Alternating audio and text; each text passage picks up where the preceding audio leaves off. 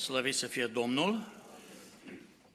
Frați și surori, dragi prieteni, în mod respectuos, vă invit să deschidem Cartea Sfântă Biblia, la pagina 1170, și vom citi din Epistola Sfântului Apostol Pavel către Timotei, capitolul 3, a doua epistolă, capitolul 3, deci, de la 14 și până la finele acestui capitol. Așadar, ascultăm cuvântul din 2 Timotei, capitolul 3, începând cu versetul 14, unde ne spune: Tu să rămâi în lucrurile pe care le-ai învățat și de care ești deplin încredințat, că știi de la cine le-ai învățat. Din pruncie cunoști Sfintele Scripturi, care pot să-ți dea înțelepciunea care duce la mântuire prin credința în Hristos Iisus. Toată Scriptura este insuflată de Dumnezeu și de folos să învețe, să mustre, să îndrepte, să dea înțelepciune în neprihănire, pentru ca omul lui Dumnezeu să fie desăvârșit și cu totul destoinic pentru orice lucrare bună. Amin. Stăm în fața Ta, Sfinte Tată, și mulțumim pentru aceste momente înălțătoare. Mulțumim, Doamne, pentru dragostea Ta care este nemăsurată. Mulțumim de ocrotirea de care ne-ai făcut parte și mulțumim, Doamne, că încă suntem în casa Ta. Într-adevăr, suntem fericiți că ne aflăm aici și putem să Te lăudăm pe Tine. Te rugăm frumos în continuare, binecuvântă acest cuvânt în inimile noastre, binecuvântă-L în mințile noastre, ajută-ne să Te înțelegem mai profund și să ne apropiem de Tine.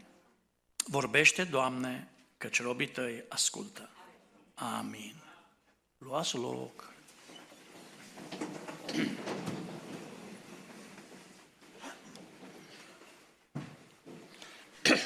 Viața nu e simplă pentru nimeni, cred că sunteți de acord cu mine. Vedeți ce se întâmplă, specialiștii spun că în ultima 1000 de ani n-a fost un cutremur așa de puternic ca și cutremurul care a avut loc în Turcia. Nici măcar în Japonia, unde este țara recunoscută prin foarte multe cutremure. Până acum se zice că au trecut la cele veșnice, au murit în Turcia și din Siria o parte, aproximativ 30.000 de oameni, dar se pare că se estimează până la 75.000 de oameni, pentru că fiecare zi care trece, șansele ca oamenii să rămână cu viața sub dărâmături sunt tot mai mici. Foarte interesant că acel cutremur a avut loc pe zona unde au fost cele 7 biserici din Apocalipsa: Efes, Mirna, Pergam, Tiatira, Sardes, Filadelfia și Laodicia. Foarte interesant să știm că Domnul Hristos spune că în vremurile din urmă vor fi războaie, și asta vedem cu toții, războiul este foarte aproape de noi, cu tremure, și tot ce spune Biblia este adevărat, nu-i așa?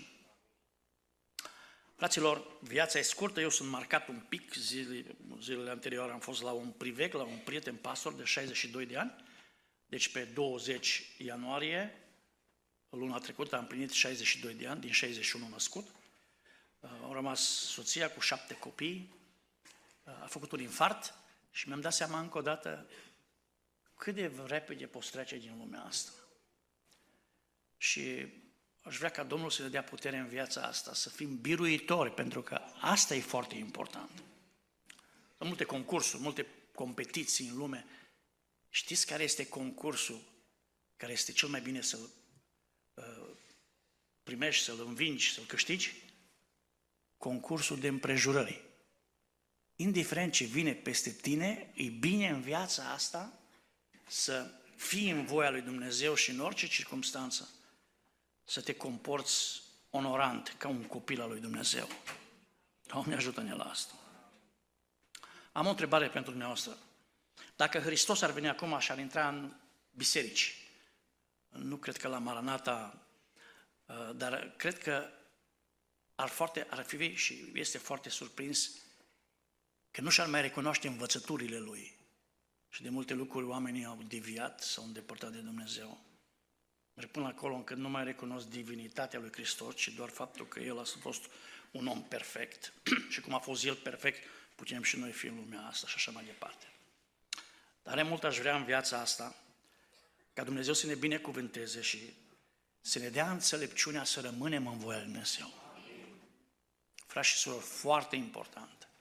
Aș vrea ca Domnul să ne dea putere ca să-L slujim din toată inima. Și vreau să vă spun ceva și vreau să pedalez pe ideea asta în această zi, indiferent ce se întâmplă, să slujești pe Domnul. Foarte important. Ascultați-mă, nu are rost să te lupți împotriva inevitabilului, ci trebuie să te lupți, să ți-l faci util. Eu nu știu problemele cu care te confrunți. Poate vrăjmașul a reușit să te adâncească într-o mare de neputință și de slăbiciuni, de plăcere. Poate că ai copii care nu te ascultă, care ți-au întors spatele. Poate că venitul pe care îl ai este insuficient și te uiți cu jin la cei din jur și spui, Doamne, uite, cu tare și eu mă aflu aici. Poate ai suferințe în trupul tău, suferințe grele, răni, cum zice în Biblie, grele și mari. Este un verset, un cuvânt în plângerea lui Ieremia, rană mare cât marea.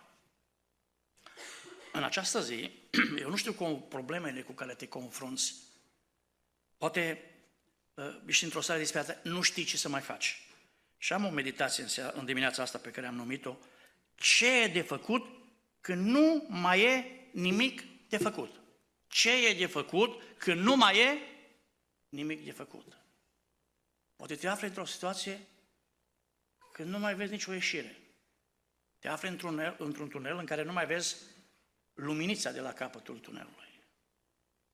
Așadar, oameni buni, ce e de făcut când nu mai e nimic de făcut? Când spui, Doamne, nu mai știu ce să fac, nu mai știu încotro să alerg, nu mai știu cum să acționez, nu mai știu ce să întreprind în viața, nu mai știu ce să fac, ce e de făcut? Mai întâi de toate, când te afli în situația, când spui ce e de făcut, când nu mai e nimic de făcut, sfatul meu în această dimineață este, citește în Biblie. Nu te da la păcat niciodată, nu te răzvătri împotriva lui Dumnezeu. Pentru că, frați și surori, noi nu avem nicio șansă fără Dumnezeu. Ascultați ce spune în Iov 9:4. A lui, adică lui Dumnezeu, este înțelepciunea și atotputernicia. Și urmează o întrebare. Cine i s-ar putea împotrivi fără să fie pedepsit? Nu încerca să te lupți cu Dumnezeu. Nu încerca să te răzvrătești împotriva lui Dumnezeu. Că de obicei oamenii care viața îi zdrobește să împart sau să situează la extreme, ori să apropie de Dumnezeu și îl slujește, spune, Doamne, efectiv nu mai știu ce mi se întâmplă, nu mai am nicio șansă, nicio perspectivă, dar mă încred în Tine. Sau oameni care se situează pe cealaltă extremă, că spun, Doamne, de ce numai eu? Dar de ce numai mie mi se întâmplă? Dar de ce trebuie să trec pe aici? Rămâi în voia lui Dumnezeu și apropie-te de cuvântul lui Dumnezeu. Pentru că Biblia spune, toată Scriptura este insuflată de Dumnezeu. Toată și de folos. De aceea aș vrea ca Domnul să ne binecuvânteze. Este un cuvânt, un îndemn pe care îl găsim în Apocalipsa și pe care vreau să-l auziți din Apocalipsa 1:3 și spune așa, ferice de cine citește și de cei ce ascultă cuvintele acestei prorocii și păzesc lucrurile scrise în ea, căci vremea este aproape. Așadar, citește în cuvântul lui Dumnezeu. Foarte important să ne apropiem de cuvântul lui Dumnezeu. Indiferent ce spun oamenii despre Biblie. Știți că Biblia e adevărată. Biblia e adevărată. Poți să spui, vorba lui Iorga, poți să închizi ochii și să spui că nu există soarele pe cer. Închizi ochii și spui, nu există soare. Asta nu înseamnă că dispare soarele, nu? Deci e foarte important ca noi să ne deschidem ochii și să citim în cuvântul lui Dumnezeu. Pentru că vă mai spuneam și altă dată, Ioan Gură de Aur are o vorbă și spunea că citirea din cuvântul lui Dumnezeu înseamnă cer. Faptul că citești din cuvânt te liniștește. Faptul că citești din cuvânt te luminează. Faptul că citești din cuvânt îți aduce binecuvântare în viață. Probabil că ați mai auzit despre Augustin, care a avut o mamă, se numea Monica, apropo de conferința de ieri despre copii, femeia aceasta, 18 ani s-a rugat pentru Augustin, a fost un geniu, dar s-a afundat în plăceri, într-un potop de desfrâu, cum zice Petru, și la 32 de ani era disperat și mama lui, dar și el, pentru că niciodată păcatul nu fericește pe nimeni.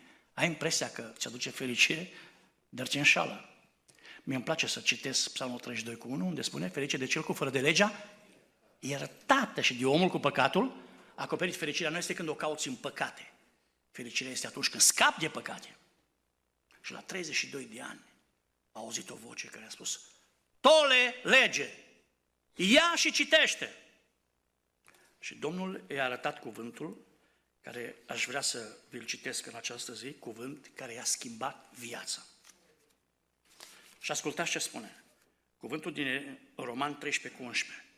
Și aceasta, cu atât mai mult, cu cât știți în ce împrejurări ne aflăm. Este ceasul să vă treziți în sfârșit din somn, căci acum mântuirea este mai aproape de noi decât atunci când am crezut. Noaptea aproape a trecut, se apropie ziua. Să ne dezbrăcăm de faptele întunericului și să ne îmbrăcăm cu armele luminii.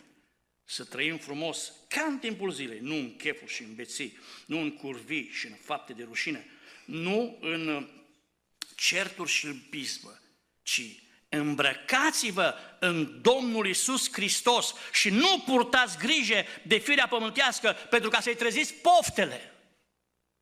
Acest cuvânt l-a trezit pe Augustin. A scris enorm de mult și profund și e foarte adevărat că unde e mult soare, mai este și umbră.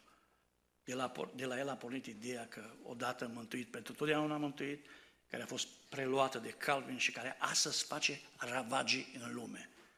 Și diavolul îi păcălește pe oameni. Spune, dacă te-ai întors la Dumnezeu, indiferent ce faci, tu ești asigurat. Te duci și spui la pastor sau la cineva, uite, am greșit, am păcătuit și poți să faci mai departe.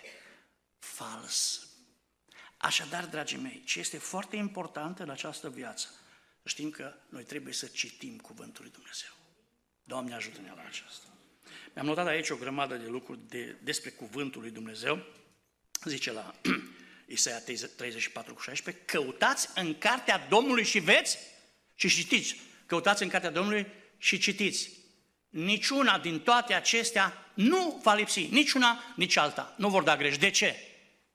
Pentru că gura Domnului a vorbit. Frați și surori, nu insist pe toate temele, textele pe care le-am notat, dar ce vreau să vă spun este că noi trebuie să citim Cuvântul lui Dumnezeu. Vă aduceți aminte că a venit un famen etiopian de la mare distanță, probabil la 3000 de kilometri, omul ăsta s-a dus în Ierusalim. S-a dus în Ierusalim ca să se închine, simțea nevoia să se apropie de Dumnezeul lui Israel. Și când s-a întors de la templu, a luat o carte, un sul, cu profețiile, cuvântul pe care îl rostește cine?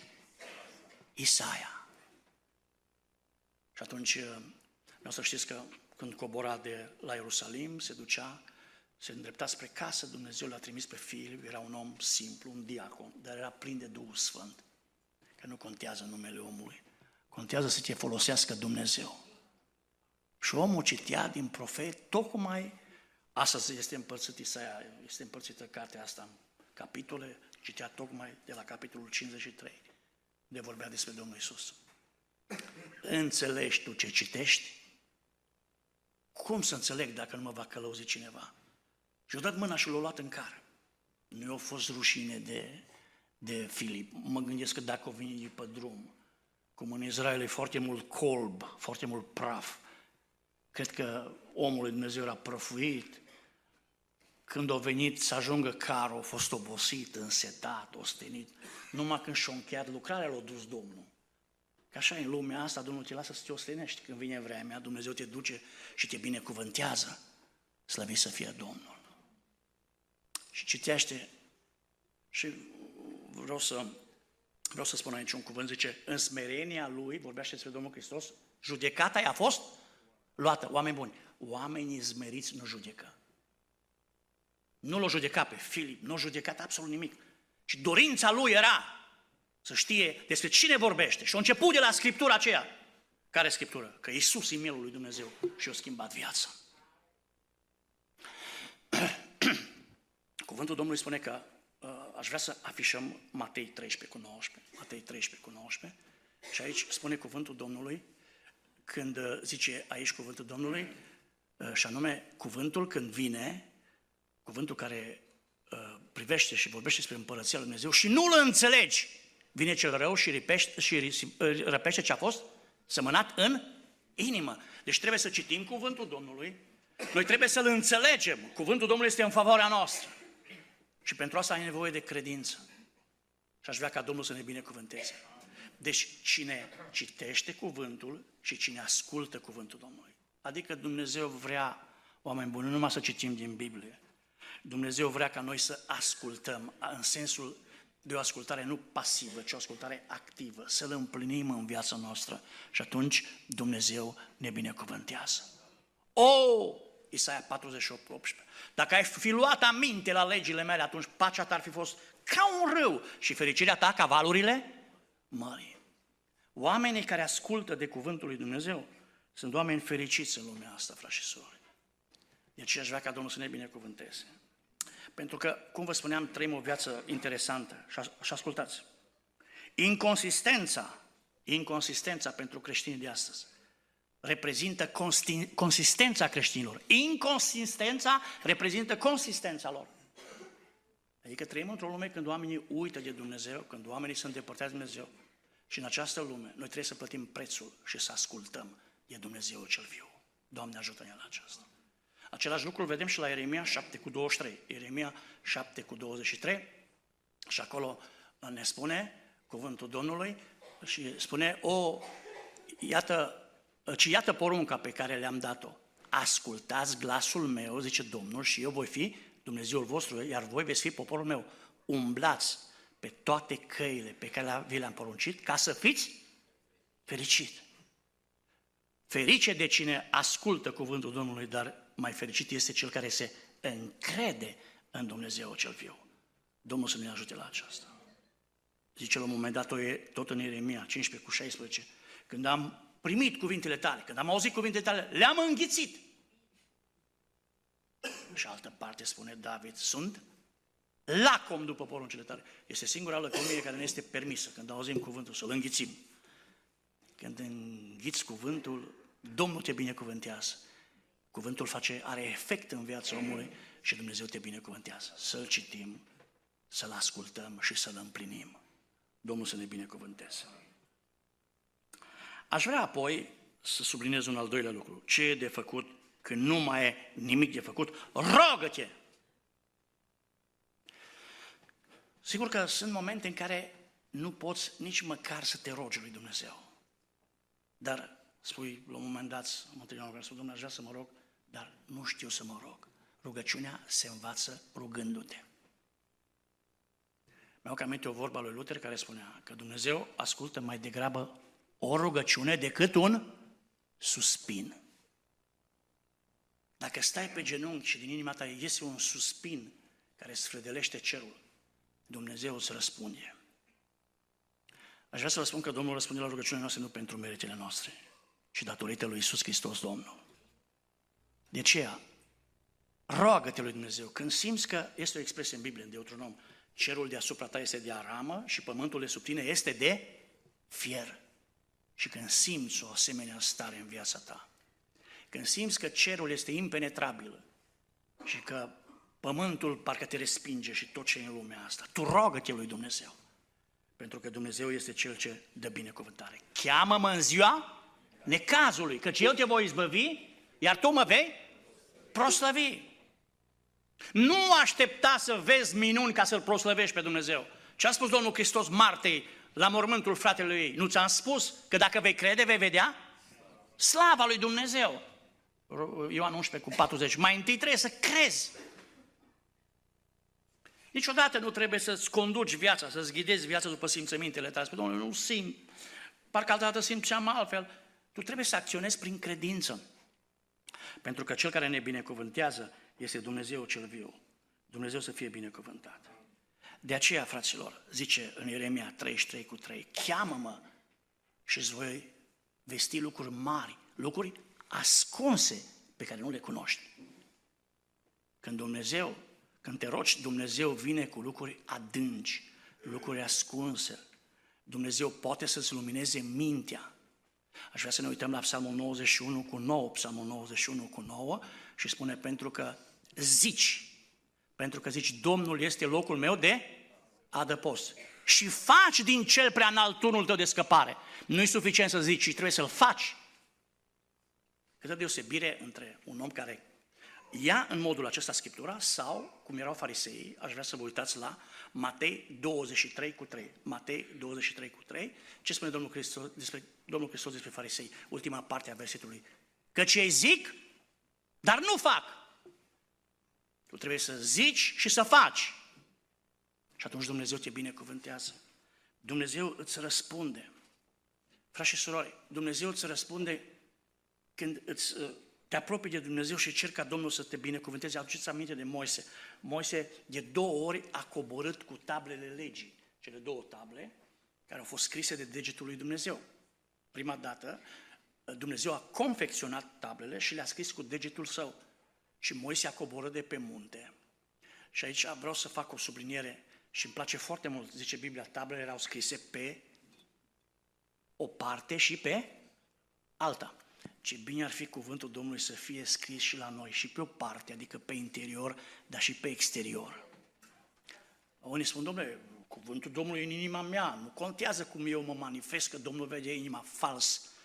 Domnul vede și inima, nu că nu o vede Domnul, dar trebuie să se vadă și în interior și în exterior. Și când a coborât Moise, furios, de pe munte și a văzut vițelul de aur, ce a făcut? A izbit tablele de piciorul muntelui și le-a sfărmat. Dumnezeu i-a spus, Moise, hei, Dumnezeu nu i-a cerut să facă asta.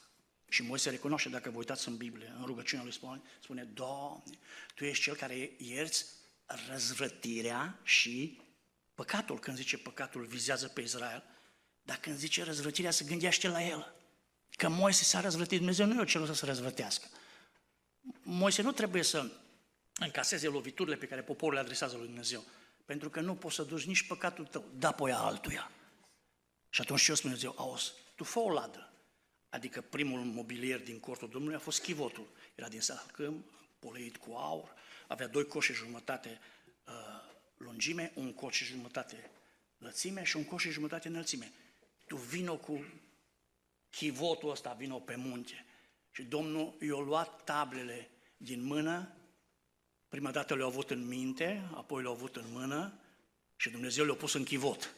Nu-i suficient să ai cuvântul în minte, nu-i suficient să-l ai în mână, adică să faci anumite lucruri, să pari bun înainte lui Dumnezeu. Este insuficient, ci trebuie să pui în chivot, cuvântul să-l așezi în chivot, chivotul fiind inima. Și când o coboră Moise a doua oară, și aici vreau să vă mai spun ceva, dacă vă uitați în Biblie, erau diferite trepte, diferite lucruri care îți valabile și astăzi, la poalele muntelui, diferite categorii de oameni. La poalele muntelui era poporul, dacă te urcai puțin mai sus, erau aproximativ 75 de bătrâni, dacă te urcai și mai sus pe munte, cine era? Iosua, care a stat în prezența lui Dumnezeu.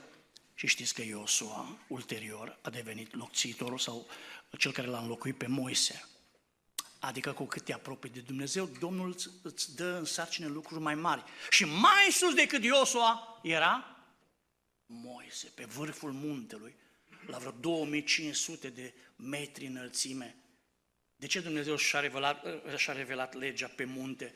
Pentru că în Olimp, în Grecia Antică, zeii, panteonul era pe vârful muntelui Olimp, la aproximativ 2900-3000 de metri înălțime. Și Dumnezeu a vrut să demonstreze în istorie că cei mai tari nu sunt idolii, ci cel care a făcut munții și văile, Dumnezeu cel viu, slăvit să fie Domnul. Așadar, frați și surori, sunt aceste trepte pe care trebuie să le urcăm pe muntele lui Dumnezeu. Poporul, apoi 75 de bătrâni, Iosua și în vârful muntelui a fost Moise. Dar când Moise și-a golit mâinile și inima și-a dat seama că a greșit, s-a recunoscut, când a coborât, dacă vă uitați în Biblie, după ce stătuse de vorbă cu Dumnezeu, la Exod 34:29, când Moise a coborât, ce zice Biblia? Fața lui strălucea. Deci când te rogi lui Dumnezeu, Dumnezeu te binecuvântează, îți strălucește fața, dar numai atunci când îți golești inima de păcat. Doamne, ajută-ne la aceasta. Așadar, ce e de făcut când nu mai e nimic de făcut? Citește în Scriptură, evident, ascultă și împlinește, roagă Dumnezeu. Un al treilea lucru, laudă-L pe Dumnezeu. Păi când Sila și Pavel erau în pușcărie, aveau picioarele legate în butuci, probabil că erau compania șobolanilor, nu? Și erau și alți deținuți. se auzea, nu? În căperile din jur. Ce mai aveau ei de făcut în condițiile astea? Imaginați-vă un dialog între ei, nu ne spunem, dar e posibil. O fi zis Sila, bă, am făcut bine că am eliberat tânăra aia de duhul lui Piton, de duh de ghicire, și uite ca recompensă am ajuns în pușcărie, este în flămânză, e seară. Noastră știți că atunci când e frig, foamea e mai acută. Știi că atunci când ești obosit, foamea e mai puternică, nu? Nu vi s-a întâmplat. Ești mai puțin rezistent la ger când se foame. Și probabil că au zis, pe Pavel, bă, Sila, să știi că tu ai dreptate. Dar mă, fii atent, îmi vine în minte o chestie din psalm. Să mi se laude în sufletul în Domnul și să asculte cei nenorociți. Băi, Sila, tu ai perfectă dreptate, să dăm în condițiile cele mai de jos. Dar ăștia din jurul nostru îți mai năcăjesc ca noi. Băi, hai să nu ne putem încălzi trupul, dar le putem încălzi sufletul. Hai să lăudăm pe Dumnezeu. Și ce au cântat? Cântări de laudă. Frați și surori, și-a coborât Domnul și unde e Domnul libertate. Le-au căzut lanțurile. Șeful închisorii, că pe vremea aia gardianul șef răspundea cu viața dacă ei va da vreun deținut. S-au gândit, bă, acum voi fi ucis cu viață, voi fi pedepsit cu moartea, viața mi se va curma. Au vrut să se sinucidă, o sărit Pavel și a spus, stai un pic, nu ți face niciun rău, că toți suntem aici. Nu ne mai țin lanțurile, dar ne ține iubirea lui Hristos. Și omul s-a încreștinat în noaptea aceea. Într-o noapte Dumnezeu a schimbat viața și le-a dat de mâncare. Am putea să vorbim despre ospățul din miezul nopții. Poți să ai ospăț cu Dumnezeu și noaptea și în condițiile grele de viață. Dumnezeu să fie binecuvântat. Laudă-L pe Dumnezeu, frate, soră, laudă-L pe Dumnezeu cel. Nu te tot plânge. Dacă nu știi încotro să alergi, pune mâna pe harfă și laudă-L pe Dumnezeu cu o cântare. Pentru că Dumnezeu poate să-ți dea biruință atunci. Dumnezeu poate să-ți inunde inima cu pacea Lui și cu binecuvântarea Lui. Pentru că Dumnezeul nostru este atotputernic. Slăvit să fie Domnul. Pentru că trebuie să ne punem viața. Știți că la Psalmul 137, când evreii se aflau în robia babiloniană, au zis vrăjmașii babilonienii, cântați-ne câteva din cântările Sionului. N-ați văzut când ai de-a face cu nepocuiți, le place să audă cântări. Pentru că cântările Domnului sunt liniștitoare. Și ziceau evrei, păi, Psalmul 137 cu 4. Cum să cântăm cântările Domnului pe un pământ străin? Pământul e trupul omului. Nu poți să lauzi pe Domnul pe un pământ străin. Când trupul se frământa de patim, de neputință, nu poți să lauzi pe Domnul. Dar când îți golești inima, Dumnezeu este Cel care te binecuvântează. Slăvit să fie Domnul. Și vreau să mergem și mai departe puțin, și anume ce e de făcut când nu mai e nimic de făcut. Citește în Biblie, rogă-te, laudă-L pe Domnul și du-te la adunare, du-te la biserică. De obicei când vine ispita, oamenii nu mai vin la adunare. Și după ce nu vii odată de două ori, zice diavol, bă, cum se duce acum, că te face rușine? Atunci du-te la adunare, că îl faci pe el de rușine. Am un exemplu și mă apropii de încheiere. Cu David. Știți că David a greșit, a păcătuit și soția lui a rămas însărcinată, a avut un copil și când s-a născut copilul ce s-a întâmplat cu el? A murit. 7 zile a stat David plecat cu fața la pământ, a plâns, nu a vrut să mănânce. Și în a 7-a zi, zice Biblia, a văzut că slujitorii vorbesc în șopt între ei. David nu era un om prost, era un om deștept. De-aia a ajuns împărat. Și nu orice fel de împărat. Unul dintre cei mai mari împărați. Și-a dat seama că a murit copilul. Zice, ce s-a întâmplat? A murit copilul? Ei s-au temut să-i spună, să-i comunice lucrul ăsta. Și-a zis, da, a murit copilul. Și ce-a făcut David? S-a ridicat, s-a spălat, și-a schimbat hainele, s-a uns și ce-a făcut?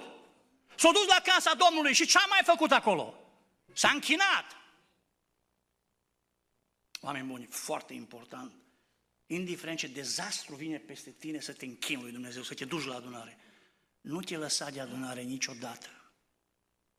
Poate cuvântul ăsta e mai valabil pentru cineva de la internet care mă ascultă, care zice, bă, cum să mă duc la biserică? Am condiția acasă, stau întind și ascult predica. Vino la adunare, că aici e binecuvântare. Nu poți să mănânci din mâncările care îți reclamă la televizor, nu te saturi de ele, nu? E tot la fel. Trebuie să vii să ai prezență în viața asta, ca ești binecuvântează.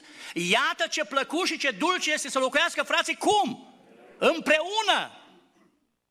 Este ca un de lemnul de preț care, turnat pe capul lui Aaron, se pogoră pe barbă, se pogoră pe marginea veșmintelor lui. Este ca roa Hermonului care se coboară pe muntele Sionului, căci acolo dă Domnul binecuvântarea și viața pentru cât timp? Pentru veșnicie. Slăvit să fie Dumnezeu. Mai știu pe cineva pe care durerea l-a zdrobit enorm de mult, Iov, și-o pierdut 10 copii. Și când a auzit că i s-au dus turmele, cirezile, că Domnul l-a făcut de așa manieră încât să piardă avuția biologică spre a se înavuți spiritual.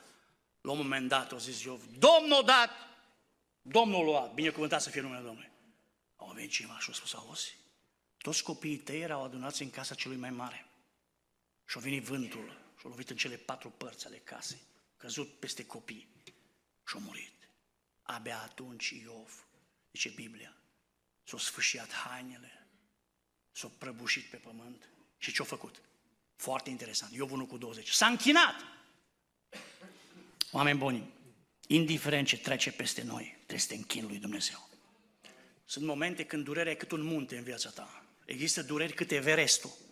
Îți zboară un copil, când îți mor părinții, greu, dar e un lucru normal. Dar când îți moare copilul, este o culme a durerii, un Everest al durerii. Și atunci închine-te lui Dumnezeu. Rămâi statornic și Dumnezeu te va binecuvânta. Slăvit să fie Domnul. Aș vrea să încheiem cu o cântare, frații, laudă pe Domnul cu o cântare și apoi vom încheia slujba din această dimineață. Amin!